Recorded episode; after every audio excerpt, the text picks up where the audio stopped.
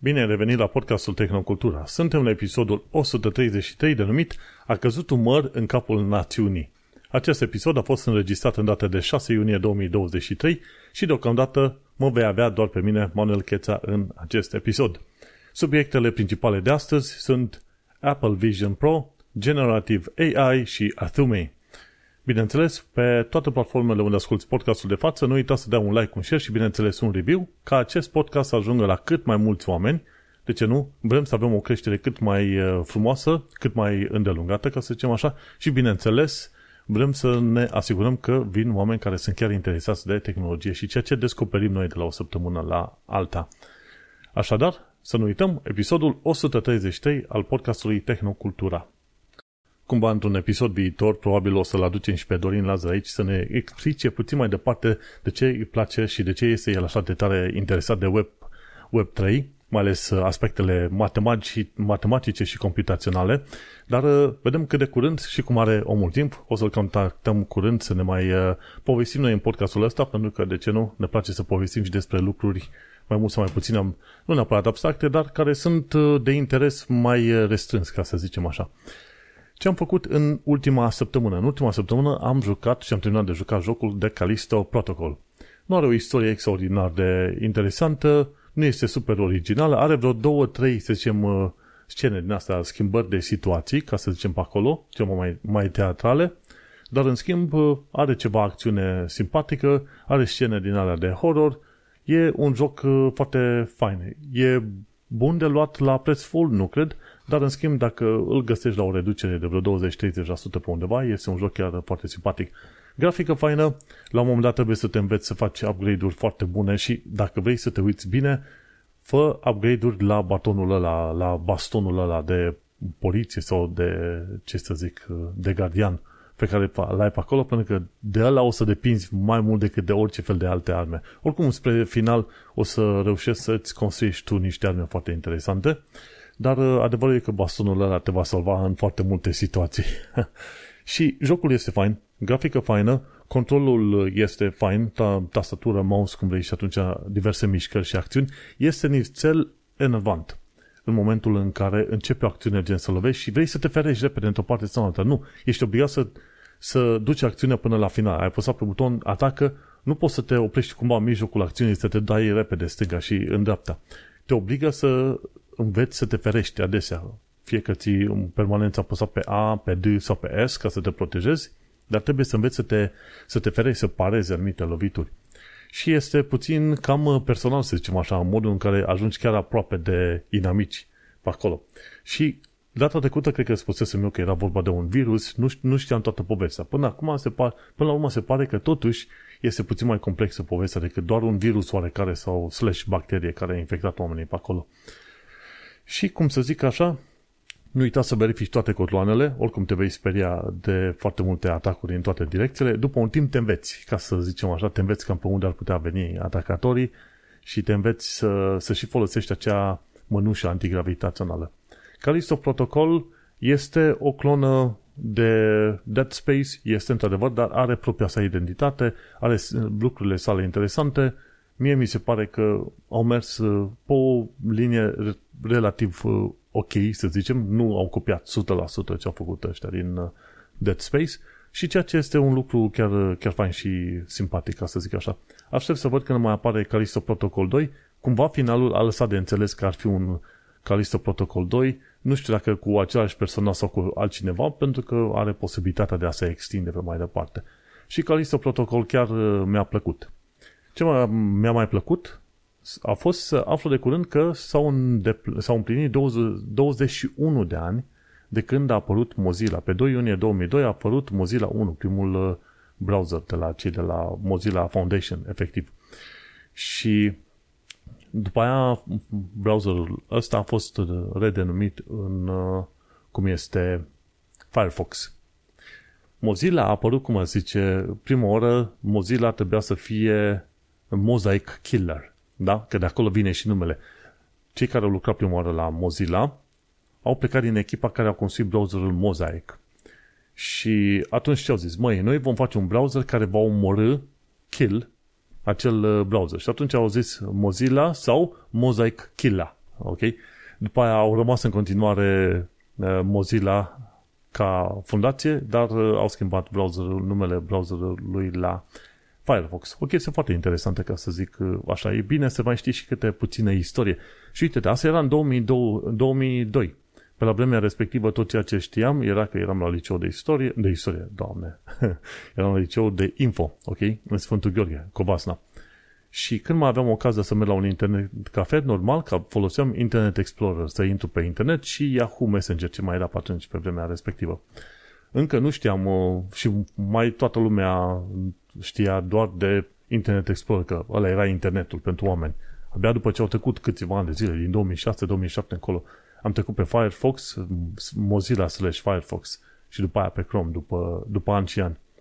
Dar da, uite, au trecut efectiv 21 de ani de zile de când uh, au, des- au făcut ei acel browser. Cumva pare o viață de om. În 21 de ani de zile în lumea internetului înseamnă foarte, foarte mult. Ce vrei să fie foarte mult? Uită-te bine că e vorba de 21 de ani de Napster. Napster a fost făcut în uh, pe 1 iunie 1999, era de file sharing. Și un fel de BitTorrent, MuTorrent, StockDC, chestii de genul ăsta. Înainte ca alea să existe, era un Napsterul. Și cum să nu, cum ar fi putut evolua românii și România, cel puțin pe partea de tehnologie, dacă nu aveam două chestiuni interesante. Două chestiuni. Unu, internet rapid de la RDS, da? toată lumea recunoaște treaba asta, și file sharing, piraterie la greu. Da? Toată lumea a făcut treaba asta. Orice om născut înainte de 2000 a piratat tot felul de fișiere, de la muzică, documente, cărți, ce vrei tu. Când auzi pe cineva că scrie pe bloguri sau pe social media că ei vreau să protejeze cărțile, să zicem, toate cărțile românilor într-o arhivă personală digitală, ei, să știi că omul respectiv și pirata sau cumva era nevoie să pirateze multe cărți din astea în format PDF sau Word, știi, care la rândul lor erau piratate din alte surse. Și așa că gândește-te că a ajutat, să zicem, populația asta milenială, respectiv generația mea, să avem acces la un internet rapid și la, la piraterie, da? Altfel ar trebui să bagi probabil jumătate din România la închisoare dacă chiar ai insistat pe chestia asta. Dar ne-a ajutat, ne-am uh, dus în lumea internetului, am venit cumva în pas cu societatea vestică legată de internet, filme, muzică, jocuri și ce vrei tu pe acolo și programe și asta ne-a ajutat să fim, să zicem, în ceea ce privește de outsourcing, de programare și ce înseamnă pe IT, am putut fi competitiv când, când s-a putut face un outsourcing cât de cât ok. Ce? 2005-2010? Undeva prin 2010-2011. Am făcut și outsourcing pentru firme din afară și știam chestiile astea după ce fusese învățat să sau pe internet, să, să downloadez filme, jocuri, muzică, ce vrei tu pe acolo. Și uite de Napster. Nu, nu înseamnă că a început numai cu Napster, dar cu Napster a fost mai ușor să, să faci sharing de fișiere MP3. Asta era în special pentru fișiere MP3. Și în perioada, în perioada respectivă, îți dai seama, încă nu era, să zicem, Apple iTunes cu muzică, cu ce vrei tu. Pe, pe după 2000, Apple iTunes a reușit să introducă modelul de licențiere și să poată vinde câte o melodie, în loc să se cumpere tot albumul. Pentru că de obicei creatorii de muzică îți vindeau albumul, din care erau două, trei hituri și restul erau cumva de umplutură. Acum nu, puteai lua prin Apple iTunes, Apple Music, puteai lua o singură melodie și s-a schimbat. Dar nu se putea ajunge până în punctul ăla dacă nu exista o platformă ca Napster, care să arate tuturor că există un interes enorm ca oamenii să-și downloadeze prin internet melodie și să vrea o singură melodie specifică, nu mai multe. Erau la un moment dat topuri din asta de melodii uh, downloadate prin Napster și prin alte platforme din asta și așa puteai să și descoperi ce era muzică nouă. Așa că, uite, vezi, o bucată de istorie. Asta a fost pe 1 iunie 1999. Sam, Sean Parker și Sean Fanning au lansat platforma Napster. Bună informație de știut. Ce mai aflat în ultima săptămână este că, uite că sau anul ăsta cumva se împlinesc 50 de ani de zile de Ethernet. Ethernet e ceea ce ne permite nouă să ne conectăm calculatoarele. 50 de ani de zile, Ethernet a fost stabilit în 1973 la Xerox Park nu era singura tehnologie de conectare între mai multe computere, dar până la urmă Ethernetul a fost uh, cea care a câștigat și a fost adoptată în uh, mai multe locuri.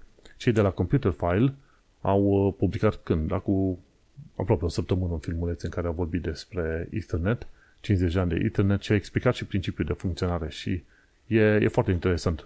N-ai fi avut rețele din asta de internet prin care să te conectezi cu oricare om, atunci n-ai fi putut să te duci și să intri pe pagini în America să vezi ce știri au ei locale. Dacă în momentul de față asculti niște știri sau vrei să asculti niște știri din Buffalo, New York, mi se pare, cred că e un oraș pe acolo, în uh, statul New York, te poți duce, găsești sursele locale și poți să fii informat aproape la zi, la minut, cu tot ce, ce se întâmplă în uh, orașul uh, respectiv. În oricare oraș obscur, toată lumea are internet acum și te poți conecta cu orașul respectiv din SUA, din China, de unde vrei, pe unde se poate conecta prin internet. Și asta nimeni, când au făcut uh, tipii de la Xerox Park, când au făcut internetul, nu se gândeau unde, la ce transformări enorme va duce toată, toată invenția asta a lor pe acolo.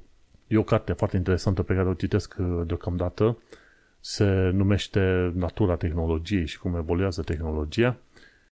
Așa că m-am uitat acum mai bine pe Amazon, The Nature of Technology, What it is and How it Evolves, scrisă de W. Brian Arthur, este, omul nostru este economist, dar a scris despre tehnologie ca să explice cum, cum a evoluat ea de-a lungul timpului și cu tot felul de exemple din astea. Și chiar în tot felul de locuri se spune, băi, tehnologia pe ansamblu, pe toată planeta, e ca un organism viu care evoluează prin combinația altor uh, tehnologii și generează domenii noi, nouțe, care înlocuiesc alte domenii vechi, dar niciodată nu poți să știi unde va duce. Poți să prevezi așa cam pe 1-2 ani de zile care vor fi mișcările, dar uh, transformările pe termen extraordinar de lung nu ai de unde să le știi. Cartea e nițel uh, plictisitoare, este nițel filosofică, mai greu de citit, dar am, am ajuns aproape de final. Nature of, The Nature of Technology, scrisă de W. Brian Arthur, carte foarte faină, care îți dă câteva idei legate de modul în care evoluează tehnologia, ce duce la crearea tehnologiei și, bineînțeles, diferența între tehnologie, știință și diverse fenomene. Că, efectiv, tehnologia ce este în origine, cel puțin din punctul lui de vedere, și cartea a fost scrisă în 2010, da?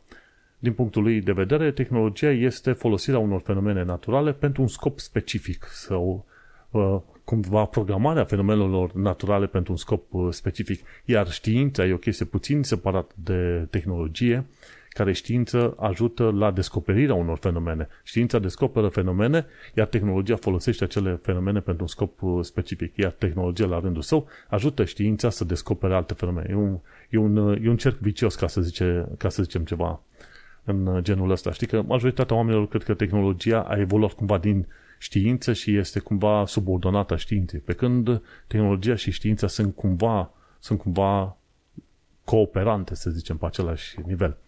Și de aia, cei care au făcut internet acum 50 de ani de zile n-ar fi crezut ever lumea în care trăim acum în 2023. La fel cum noi acum ne uităm la diverse lucruri care apar și ni se par mai mult sau mai puțin interesante și efectiv nu avem cum să ne dăm seama ce va fi pe viitor.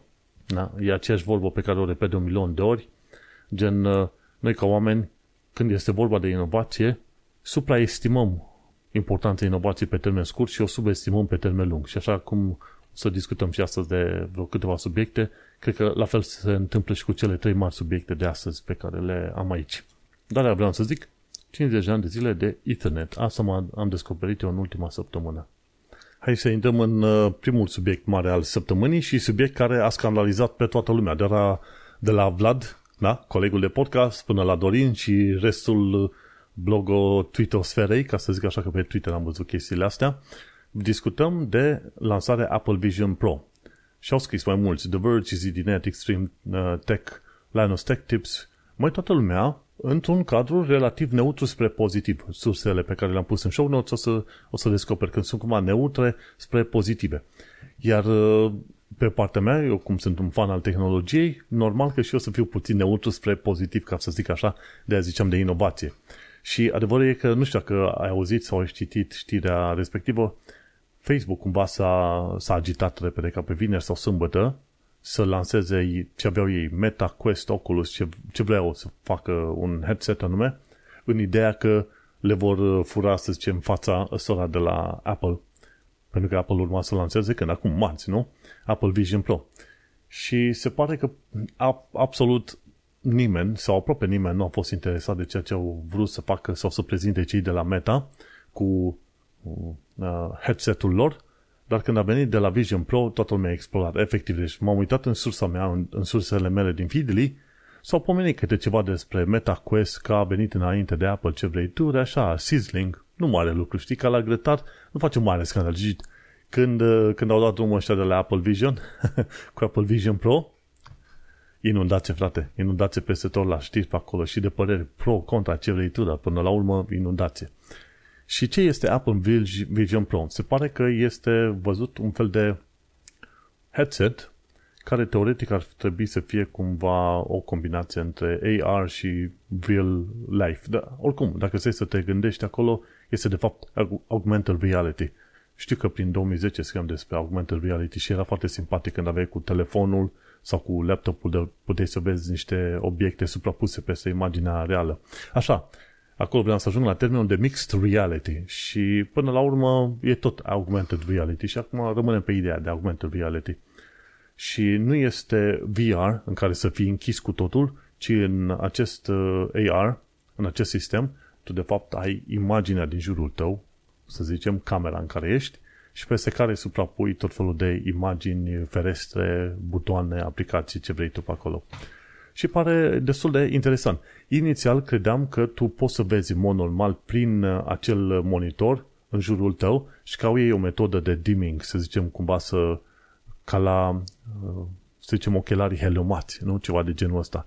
Prin uh, ceva circuite electrice să reușească să închidă culoarea, să zicem, ochelarilor respectiv. Dar nu, de fapt e chiar un, un headset întotdeauna pentru VR, dar l-au construit în așa fel încât să îți reflecte înapoi efectiv imaginea din jurul, din casa ta, peste care tu suprapui imaginele generate de către uh, sistemul respectiv. Are un procesor M2 și un alt procesor uh, accelerator, cred că zice R1, ceva de genul ăsta, dacă stau să-mi, uh, să-mi aduc aminte bine. Și îți uh, îți va permite, ok, nu discutăm de preț încă, îți va permite să folosești tot felul de aplicații, Word, să te uiți la filme, să interacționezi cu aplicații oarecare create în sistemul de operare sau să deschizi laptopul de Mac, după care să-ți continui munca pe, bineînțeles, pe ecranul ăsta mare generat, pentru că îți poate crea ecrane extraordinar de mari. Mi se pare că pentru fiecare ochi au creat niște display-uri speciale care fiecare în parte este 4K. Ceea ce este foarte interesant. Îți dai seama, când pui acel headset peste ochi, ecranele respective care transmit imagini către ochi sunt uh, relativ micuțe. Și să ai 4 acolo, 4K acolo este o densitate enorm de mare. Când ești ai 4K la un monitor din asta de 27-32 de inci și totuși densitatea de pixel este, este foarte mare. Așa că din, din mai multe puncte de vedere se pare că și din punct de vedere tehnologic, dar și din punct de vedere estetic, cei de la Apple au creat o chestie foarte interesantă. Și m-am uitat, am văzut ochelarii cum arată, acel, acel headset și e mai, e mai normal la cap, ca să zicem așa. Ai un firicel care duce la o baterie și cam atâta, toată, toată să zicem, forța de, de calculare este în acel headset pe acolo și nu e decât, ce am înțeles eu, undeva între 300 și 500 de grame de pus pe ochi. Nu e tocmai ușor, dar nici foarte greu și nici nu este mare, așa să zicem că te, te sperie când îl pui pe ochi și îți iese la jumătate de metru în fața ta. Ceva de genul ăsta. Și bineînțeles că au, are un preț destul de mare, cât? Aproape 3500 de dolari, dar chiar discutam cu cineva de curând, măi, prețul ăla de 3500 de dolari nu este pentru tine, nu este pentru ăla, nu este pentru mine. Noi suntem ăștia care ne uităm la alții care plătesc banii după care ne bucurăm după 2-3 ani de zile că acele dispozitive sunt mai ieftine. Deci, efectiv, Apple, una la mână, cere banii ăștia că probabil a costat destul de mult, dar pe de altă parte poate să ceară pentru că au, să zicem, avantajul ăsta competitiv, brandul lor, da?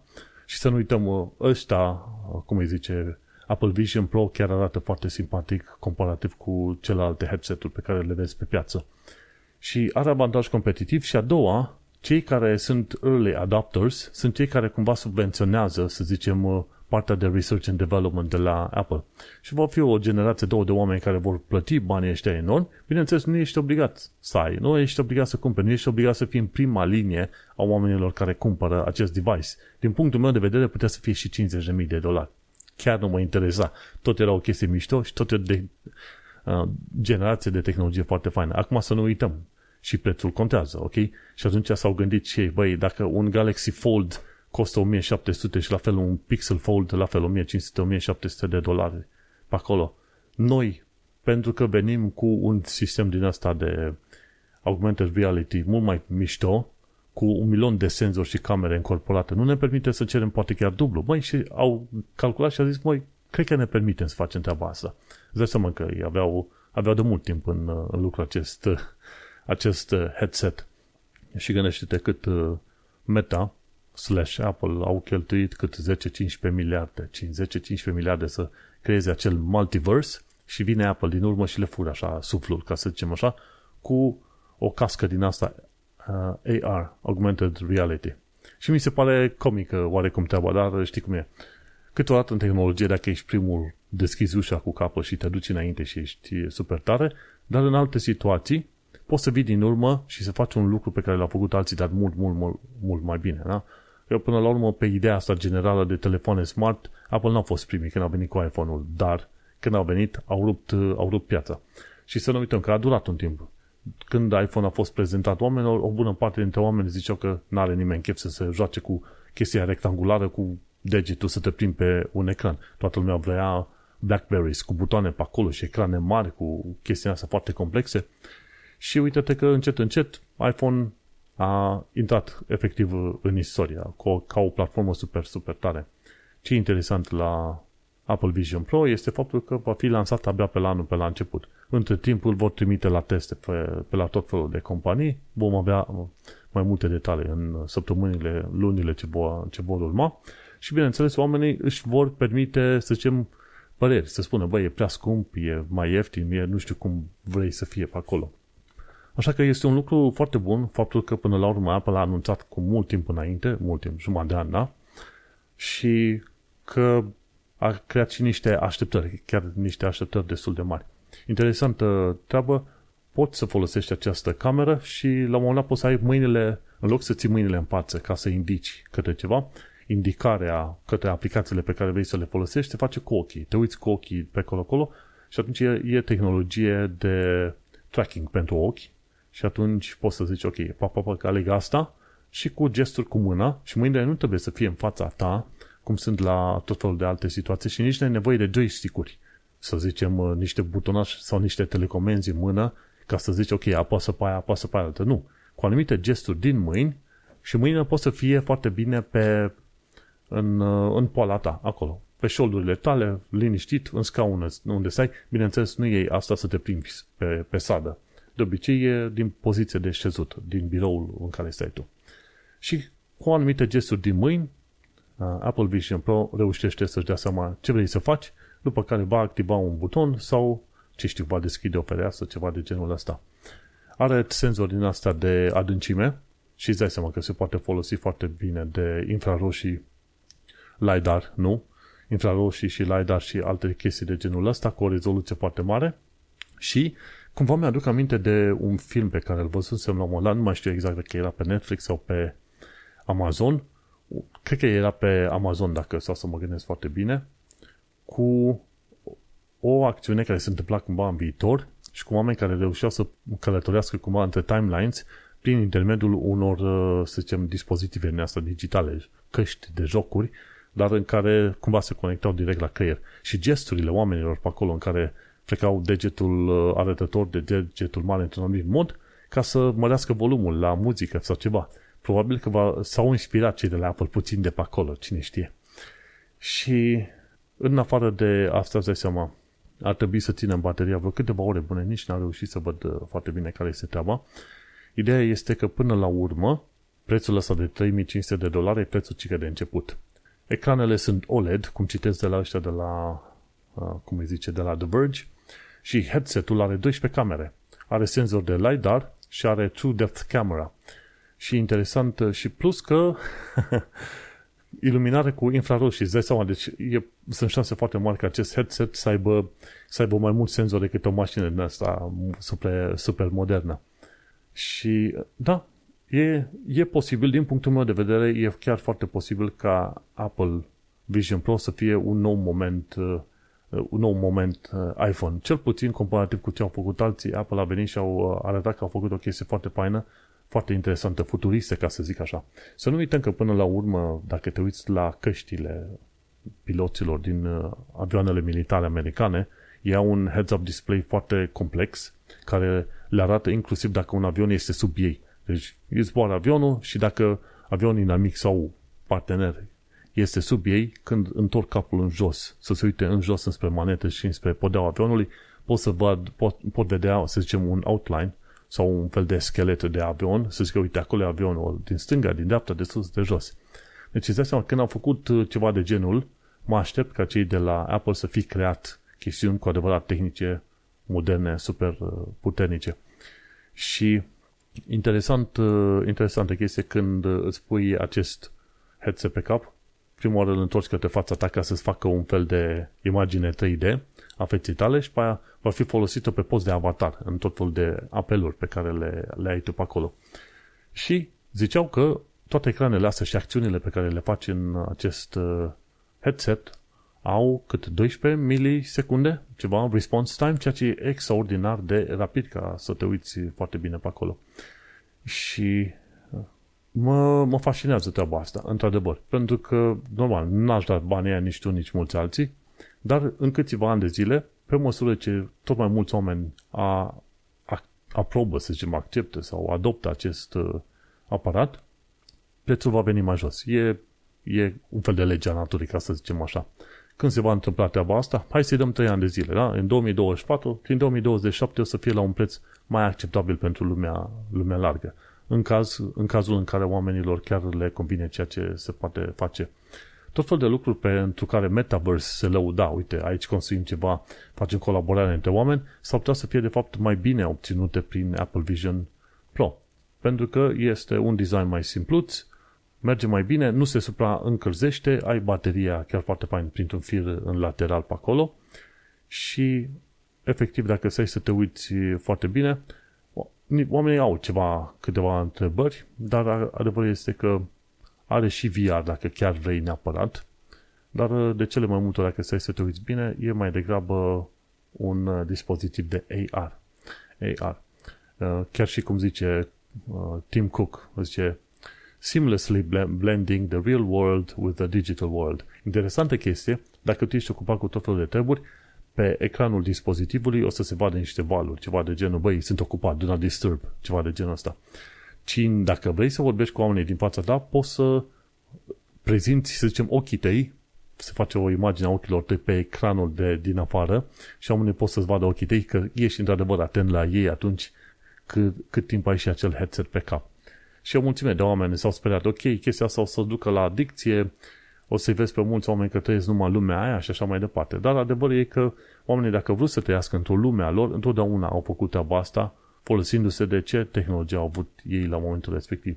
Fie că au fost cărți, fie că a fost băutură, fie că au fost partiuri, fie că a fost ceva ce n-a fost, îți dai seama, oamenii întotdeauna s-au dus pe, pe chestiunile care au fost disponibile pe atunci. Așa că nu o să-mi fac uh, probleme. Ca fiecare tehnologie nouă care a venit, bineînțeles, există educație, există, să zicem, o minimă cultură pe care trebuie să o ai și mergi pe mai departe, cum am zis de, a multe, de atâtea ori, de multe ori în podcastul de față. Și îți dai seama ce întrebare mai au ăștia de la Zidine, de exemplu, că am articolele astea deschise, e dacă se poate folosi Virtual Mouse și Keyboard. Cred că o să se poate pe viitor, dar sunt aproape sigur că interacțiunea a fost mult prea complicată ca să o prezinte într-un demo acum. Deocamdată se, poate, se folosește doar uh, tastatură și mouse reale. Se pot folosi alea și cu alea poți să lucrezi pe mai departe. Dar pe viitor își vor da seama cum fac, să facă mai bine interacțiunile pentru, să zicem, uh, pentru degete. Să nu uităm că există un fel de tastaturi din astea laser, ca să zicem. E o cutiuță mică, laserul proiectează, să zicem, uh, tastele pe masă și atunci când încep să apeși, pe tot felul, sau cel puțin mimezi ca pești, cutiuța respectivă conectată prin USB trimite către calculator informația că tasta ABC a fost uh, tastată. Chestia care este când vrei, dar fiindcă tu ai dispozitivul pe capul tău, este cam greu să vii de sus să faci calculele astea, dar nu e imposibil, că poți să-ți dai seama mai departe în timp cum e treaba asta. Așa că Vedem dacă vor rezolva problema asta cât de curând cu tastatură din asta virtuală acolo.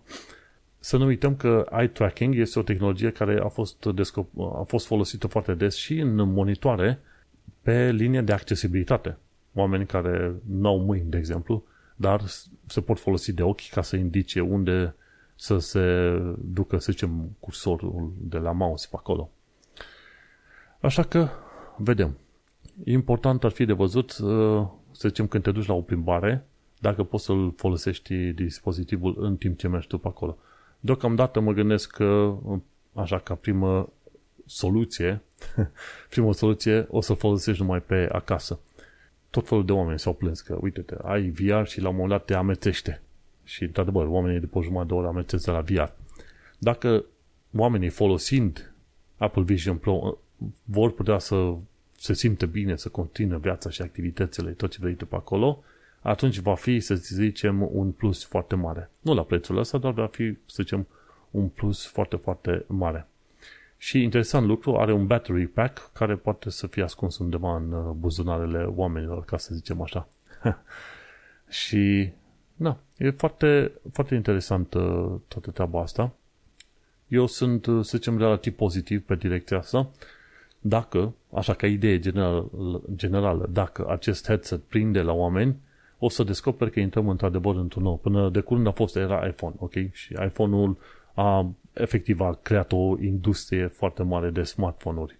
Ceea ce i-a determinat și pe cei de la Google să creeze până la urmă Android-ul, pentru că n-au vrut să piardă meciul, meciul smartphone-urilor, smartphone-urilor. Și acum cu headphones, când oamenii se vor uh, lipi foarte mult de chestia asta și o să le combină foarte mult, atunci o să descoperi că intrăm într-o nouă eră.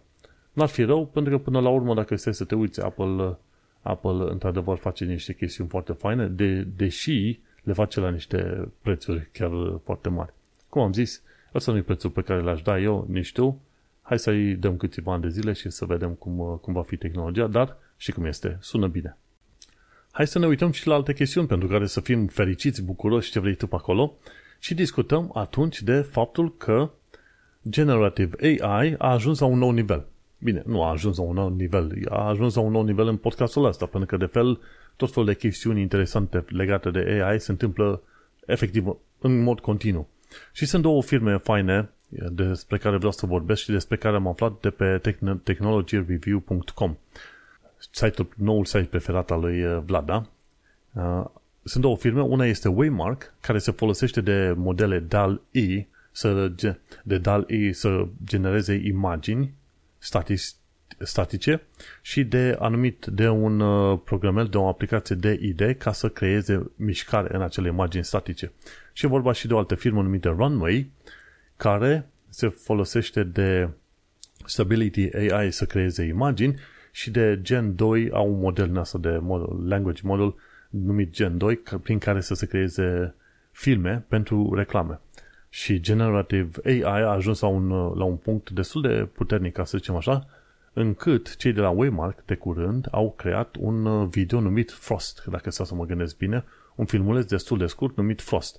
Și un filmuleț semi-animal, dacă sau să mă gândesc uh, foarte bine, în care vezi cum se... Sunt anumite acțiuni acolo, pare că se mișcă. Fețele oamenilor sunt ciudate, știi, când sunt randate așa cum vorbesc cu oamenii, cum se uită, ce vrei tu. Și e aproape static, ca să zicem așa. Dar e interesant, pentru că în filmulețul ăsta, cât e de lung? 12 minute și 55, ei s-au folosit, cei de la Weimar s-au folosit de un script deja scris de, de cum îi zice, de un scriitor, nu mai știu exact cum, dacă să mă uit așa. E interesant că scriptul este bun, e creat de către un om, n-ai niciun fel de probleme, iar uh, echipa de la Waymark a creat uh, imaginea asta folosindu-se de DAL-E, fiecare imagine în parte, după care de sistemul de ID pentru a genera niște mișcări pe acolo în imaginele respective. Și într-adevăr sunt foarte multe chestiuni statice, dar uite, la, sunt momente în care oamenii mișcă din cap. Se, câteodată oamenii sunt mișcați pe scene pe acolo și e ca un fel de, să zicem, animație în asta mai ciudățică, dar interesant. A fost făcut totul cu generativ AI. Bineînțeles, ai avut nevoie de oameni să aleagă cadrele pozitive, să aleagă mișcările potrivite, dar, uh, uite, Waymark a creat acest filmuleț de vreo 13 minute imediat, The Frost, numit de The Frost și e prezentat pe MIT Technology Review.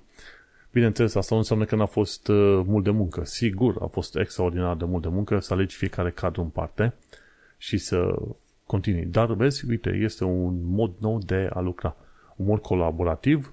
Cei de la Adobe, la rândul lor, vor să investească și investesc puternic în AI pentru că partea asta de generative AI poate aduce, să zicem, extraordinar de multă productivitate, da? Dacă poți foarte bine la un moment dat să indici, ok, fă următoarea chestie, următoarea chestie, adu un cadru, construiește aia, în loc să mai faci tu toate animațiile alea și tot ce vrei să faci, uite că Adobe și alte sisteme de genul pot, să zicem, uh, crea lucrurile astea pentru tine și tu mai faci și retușare pe acolo, pentru că tot cumva va fi în continuare nevoie de, să zicem, mintea umană, de creativitatea umană ca să construiești, să unești, să zicem, toate cadrele respective, toate imaginele, tot ce vrei tu pe acolo. Într-adevăr, Frost nu este cel mai genial filmuleț pe acolo, dar este un uh, filmuleț uh, chiar foarte fain pentru era și epoca în care trăim în momentul de față, gândindu-ne la faptul că, uite, AI începe să facă mai multe chestii, știi? Mai mult mai multe chestii decât ne-am fi așteptat. Și o altă firmă este vorba de firma Runway, care fac uh, reclame foarte interesante cu AI, dar cu Stability AI de data asta și cu Gen 2 video. La un moment dat, cei de la Runway, dacă stai să te uiți, era vorba de o reclamă, dacă stau să mă gândesc numită, cum îi zice, Synthetic Summer, da?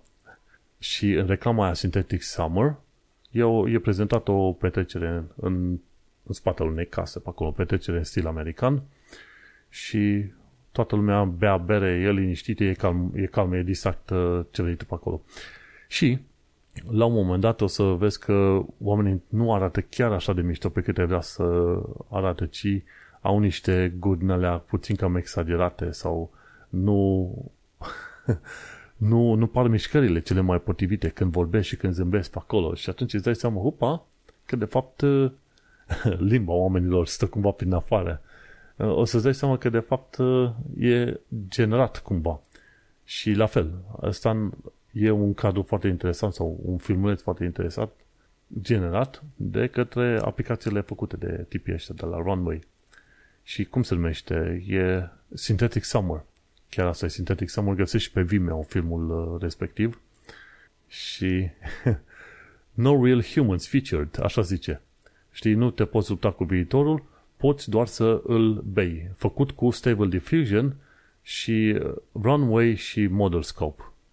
Foarte interesant așa. Și când te uiți la filmulețul respectiv, ok, are anumite scene foarte, foarte ciudate și modul în care e construit, uh, sunt construite mâinile oamenilor. Recunoști când e ceva făcut, să zicem, fake prin AI, dar uite-te că ajungi pe acolo. Și sunt firme în SUA care să folosesc de Generative AI să facă reclame. Ok, te duci la ei, uite, fă, fă o reclamă pe nu mai știu ce. Și îți fac o reclamă relativ repede și gata. Îți convine? Bun, plătești pentru asta, merge mai, pe mai departe. Foarte, cum îi zice, foarte interesant. Și îți dai seama, AI va, va afecta în foarte multe locuri în activitatea oamenilor, pe cum, să zicem, a, a afectat internetul și mai înainte de aia calculatoarele. Da? Una era să scrii un document la tastă, la printer, la typewriter, cum se zice în limba română, am și uitat de capul meu. Una e să schimbi, scrii un document în modul clasic și alta e să scrii un document pe calculator sau prin internet, nu? Alta e să dictezi acum acel document să fie scris. Trăim o vreme foarte faină și e bine să fim bucuroși pe chestia asta cu AI-ul, să vedem unde folosim, să nu ne speriem și, bineînțeles, să ne, să ne educăm. Pentru că, cine știe, discutăm de faptul că viitorul e azi și atunci ne putem folosi de acel viitor să ne facem noi o viață cât mai bună, cât mai curând. Și uite-te că eforturile astea mari de AI, știi cum este cu acel asistent AI ce vrei tu, aduc binișor, să zicem, ne aduc binișor în epoca modernă. Foarte fain. Dacă vrei să mai afli mai multe, caută Waymark, W-A-Y, Waymark, DAL E2 sau Runway fă runway uh, și chestia asta altă numită, cum îi zice fratele meu, reclama făcută de către ei pe acolo, Synthetic uh, Am și uitat unde este. Găsesc pe undeva. Synthetic Island, Synthetic ceva. Bun. Și cam asta cu Generative AI. Acum, ca web developer, știu că și noi putem folosi la un moment dat, ne-am putea teoretic folosi de ChatGPT să verificăm codul nostru, ori să ne folosim de GitHub Copilot ca să scrie cod pentru noi. Deocamdată la noi la firmă nu vor să folosească asta din, din teama de a nu fi dat în judecată pe chestiuni de copyright. Și mă gândesc că oarecum au ceva dreptate. Copyright și privacy, știi, sunt două chestii. Dar pentru un om obișnuit, care, să zicem, nu vrea să învețe neapărat de, de programare în momentul de față, ce ar putea face? Păi, oamenii obișnuiți se, se pot duce pe ChatGPT și pe, pe DAL-E și Stable Diffusion, toate modelele astea, și să se învețe să facă prompt, prompt programming, ceva de genul ăsta. Adică să știi să scrii texte potrivite pentru ChatGPT ca să îți facă o anumită chestiune, știi, o acțiune, un, să scoată un eseu, să-ți facă un calcul, ceva de genul ăsta. Deci oamenii care nu știu neapărat de programare, se pot duce în domeniile respective și să învețe cum funcționează tool astea, ca mai apoi să le folosească, ce știu, în locul lor de muncă pe acolo, poate chiar să pună și în CV-ul lor.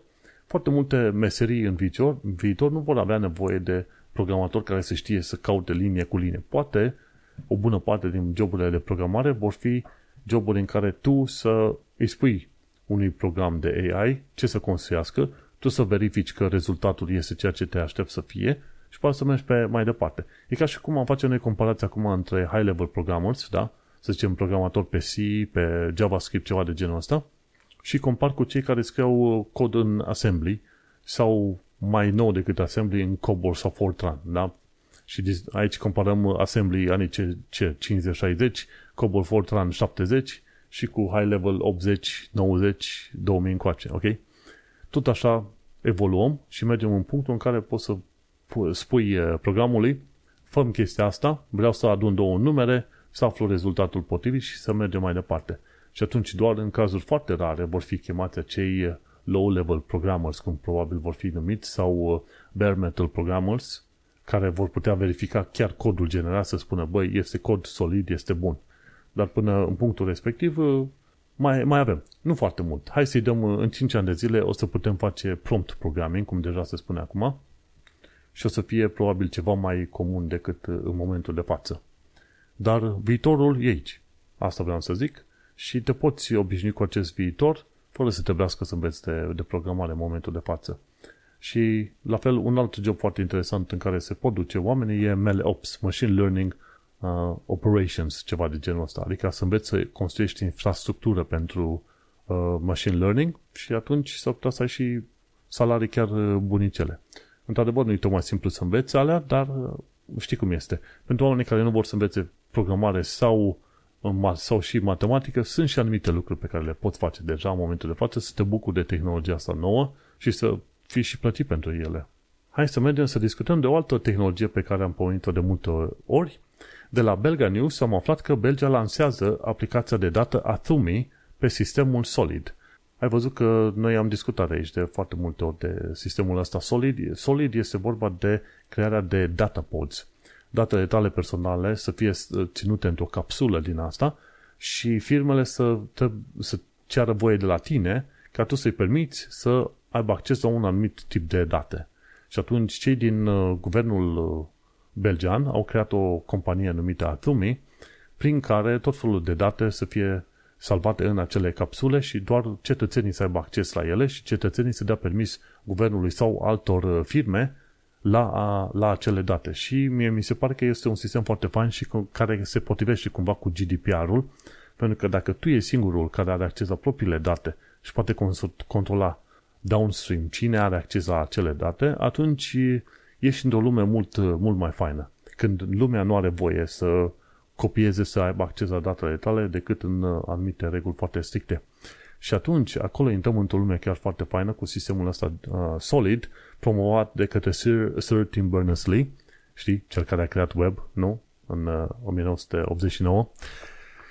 Și chiar de curând, ci că Thursday evening, dar nu știu exact când, așa, pe 5 mai, pe 5 mai am aflat uh, treaba asta dar uh, cumva știrea a fost promovată, deci știrea a apărut pe 5 mai, dar uh, în cercul meu de știri a fost promovată ceva mai târziu. Dar nu-i rău, acolo lună cei din Belgia au lansat sistem, compania asta Athumi, care va permite un uh, schimb securizat de date între guvern, cetățeni și firme. Și atunci Athumi va oferi tehnologia asta și nu va interacționa chiar neapărat direct cu cetățenii. Există o aplicație numită It's Me și aplicația e folosită pentru autentificare și va folosi ceea ce numesc ei data vault sau uh, seifuri de date. Și atunci prin It's Me, userii vor putea fi uh, vor putea da share la informații de la, din acele seifuri sau capsule de date către o, o, o terță parte. Și se pare că Athumi deja are niște parteneriate, inclusiv cu Flanders Technology and Innovation. Cred că este un, uh, un să zicem, corp guvernamental din Belgia, ca să zicem așa.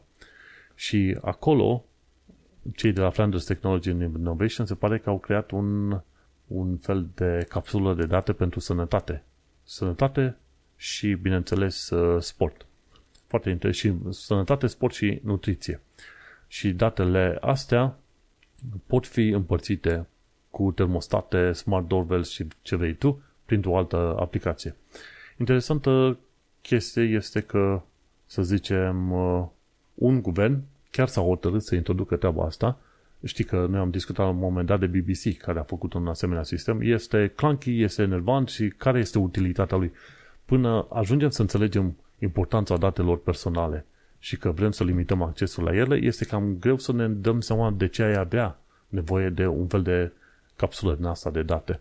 Și cred că am discutat mai de mult, în urmă cu multe episoade, cum că pentru fiecare cetățean efectiv ar trebui să fie generată o adresă de e-mail care să, să nu poate fi închisă absolut niciodată și un, o capsulă de date, când se naște omul, pac, îi creezi o capsulă de date la care doar persoana respectivă are acces și doar persoana respectivă îi se dă, dă voie la tot fel de alte. Și atunci, când se conectează la tot fel de aplicații, prin capsula de date să facă treaba asta. Și atunci, oamenii, într-adevăr, vor, uh, vor putea zice că dețin controlul cât mai puternic asupra datelor uh, respective, pentru că în momentul de față, de seama unde se există întregi industrii de data broker care își împartă informații, împaște informațiile oamenilor în stânga și în dreapta pe bandă rulantă.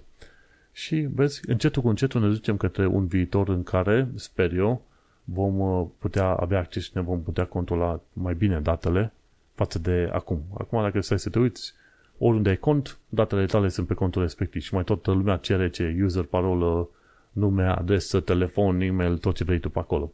Și poate nu vrei să împarți toate datele astea cu respectivele firme, doar zici, băi, uite, îți dau niște date, dar dacă eu de mâine nu mai vreau, eu îmi retrag datele și tu ești obligat prin API-ul stabilit între uh, capsula mea de date și softul tău prin API-ul respectiv, eu pot să șterg datele de pe serverul tău fără ca tu să poți comenta pe chestia asta.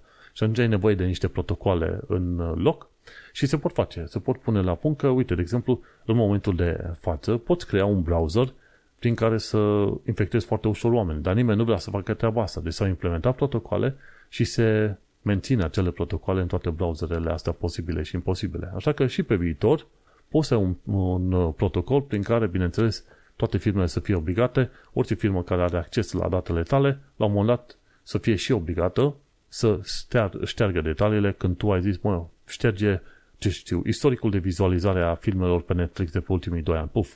Și atunci Netflix nu poate să zică că nu, că nu are voie să ceva. Alte structuri și suprastructuri mai trebuie inventate peste ceea ce avem acum. Dar ne, ne, ne duce către un, către un viitor, să zicem, relativ interesant și cu toate tehnologiile astea, da? Deci Apple Vision Pro, Generative AI și cu sistemul ăsta solid implementat de firma Athumi din Belgia, încetul cu încetul vedem cum se conturează, să zicem, o, o nouă realitate, o nouă viață. Iar pentru noi din România, care am, am trăit așa viața asta tehnologică în salturi, este un lucru interesant și într-un fel o progresie, să zicem, obișnuită. Dar să vedem unde ne, ne, ne duce tehnologia în următorii 20 de ani. Ok, hai că am amberat destul de mult pe toate subiectele astea, dar efectiv îmi plac, îmi plac foarte mult, bineînțeles, vreau să știu cât mai multe de tehnologie.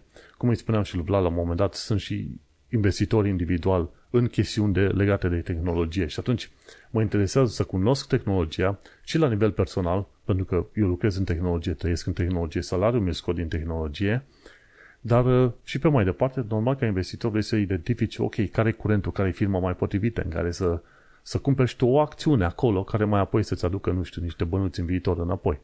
Știi, ca fiecare om obișnuit. Și de mă interesează, sunt, uh, sunt fascinat de tehnologie, bineînțeles, n-am să, n-am să mă arunc așa pe toate valurile posibile, gata. Cumpără neapărat uh, NFT-ul ăsta, cryptocoin-ul ăsta sau ceva, nu. Am sta, am, întotdeauna am să mă uit, să văd dacă este ceva relevant pentru mine, pentru ascultători, pentru un om obișnuit, ok, de zi cu zi. Este relevantă chestia asta, cum îl va ajuta și când îl va ajuta. Și tocmai de aceea fac și podcastul ăsta, nu? Ca să știu când și cum ne ajută. Nu să ne aruncăm așa ca orbi, așa, în mare, în, uh, chiar când nu este nevoie. Avem niște știri pe scurt de la Gamers Nexus. Aflu că cei de la, Mother, uh, de la Asus au făcut uh, o placă de bază prin care se încearcă eliminarea cablului de alimentare pentru plăcile video. Chestia asta a fost prezentată la Computex săptămâna trecută. Și e o chestie foarte faină, că în partea chiar pe zona unde ai socul pentru placă video, undeva mai în spate ai și o zonă unde poți să alimentezi placa video direct din placa de bază, tot așa un alt soclu din asta, solid, nu mai folosești fire. Și e o chestie interesantă, mai ales că în momentul de față, cel puțin cu uh, RTX 4090, dacă nu pui foarte bine cablul respectiv, riști să îți ardă calculatorul. Și la consumul enorm de energie care îl au acum plăcile video, probabil că este mai bine să ai un soclu direct în placa de bază și atunci nu-ți mai faci atât de multe probleme cu cabluri pe care le tragi de, și le învârți de, de colo-colo pentru alimentare. Mi se pare o chestie interesantă. Cei de la Gamers Nexus erau cumva sceptici și ziceau, mai dacă toată lumea începe să schimbe tot felul de standarde, cine și cum uh, le va adopta și dacă toată lumea va accepta să, să meargă pe direcția aia. Din punctul meu de vedere, dacă poți să alimentezi placa video prin placa de bază ar fi un mare plus. Bineînțeles, asta înseamnă că toți producătorii de plăci video vor fi obligate să schimbe plăcile cu anumite uh, socluri speciale ca să poți să alimentezi pe acolo, dar ar fi mult mai fain. Orice se poate face să scap de firele alea care se duc, care încotro în, în, uh, în unitatea de calculator, e un lucru foarte mare din punctul meu de vedere. Așa că, uite, astăzi au făcut, uh, în sfârșit au făcut niște chestiuni care chiar m-au, m-au interesat și de care m-au bucurat. De la Extreme Tech am aflat de curând că NASA a testat transfer de date de 200 de gigabiți pe timp de 5 minute de la un satelit către Sol. Și e vorba, cred că era în low Earth orbit, dacă să să mă gândesc bine, undeva la 450 de kilometri altitudine, dar s-a folosit de sistemul T-Bird. T-Bird înseamnă Terabyte Infrared Delivery. Asta înseamnă s-a folosit de laser infraroșu ca să transmite 200 de gigabiți date de 200 de gigabits pe secundă, timp de 5 minute. Asta înseamnă că au transmis câțiva tera de date, ceva de genul ăsta. S-au folosit de satelitul numit PDT liniuță 3, Pathfinder Technology Demonstrator 3. Și au demonstrat că, într-adevăr, cel puțin pe low Earth orbit, cu satelitul respectiv, folosindu-se de, de laser infraroșu, au transmis date cu 200 de gigabits pe secundă. Ceea ce este un lucru extraordinar de mare, de bun. De ce? Pentru că ai avea nevoie, să zicem, pentru misiunea pe lună, pe acolo, avea nevoie să transmiți repede date între sateliți și între oameni la solul respectiv. Probabil nu o să fie la fel de ușor să tot pui stâlpi din ăștia de, de telefonie și de date peste tot, dar așa, dacă ai avea, ce știu, o constelație de vreo 50-100 de sateliți în orbită joasă în jurul lunii, poți să transmiți, ce știu, câțiva giga de date pe secundă și atunci o să-ți fie mult mai ușor să îți faci, să zicem, viața și munca și cercetările pe acolo. Ce am mai aflat de curând de la, era să zic, explainingcomputers.com, am aflat despre generațiile Wi-Fi explicate. Și o chestie chiar foarte simpatică. Omul ăsta, mie îmi place ce face omul ăsta, e, cum se zice, God's work. Ce am aflat e că, unde, până în, aha, în 2019, hai să ne uităm, 2020, așa, bun. Mă uităm la standarde, ok? Deci, Știi că se tot discută de Wi-Fi 6. Wi-Fi 6 a fost uh, creat în 2019, da? acum 4 ani de zile. Și ai pe frecvențe 2,4 și 5 GHz și standardul este 802.11.AX. și se transferă undeva între 600 și 9, 9 giga, 600 de megabits pe secundă și 9600 de megabits pe secundă. Foarte interesantă fază. Dar uite, în 2020 a apărut Wi-Fi 6E pe același standard 802.11.x și care are frecvența de 6 GHz. Și atunci trebuie să fii atent pe ce iei, uh, pe ce iei routerul respectiv. Și a apărut Wi-Fi 7 în 2024, pardon, este pentru 2024, pe standardul 802.11be, în care ai 2,4, 5 și 6 GHz și cu transfer de dată între, între 1,3 gigabits pe secundă și 46 de gigabits pe secundă.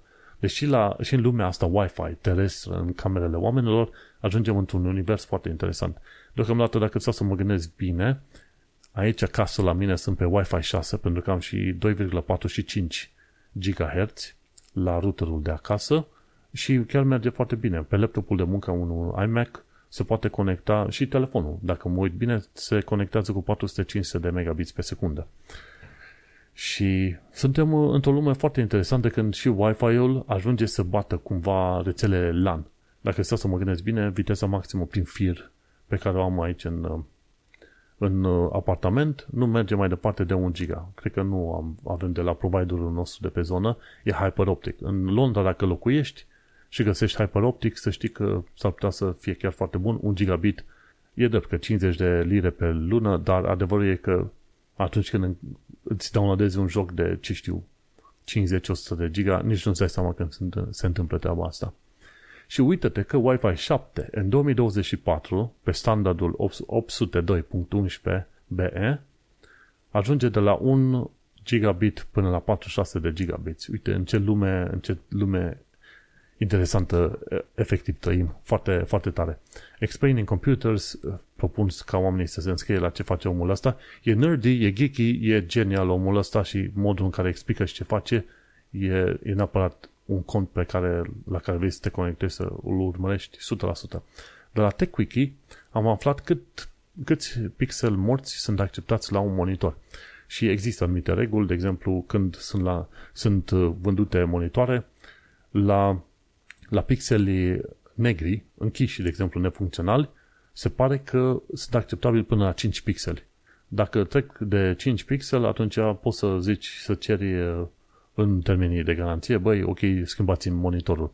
Dar dacă sunt pixele aprinși, de cele mai multe ori, de la un pixel aprins, poate chiar doi pixel aprinși, poți să ceri schimbarea monitorului, pentru că e mai enervant când ai un pixel aprins decât un pixel mort, închis.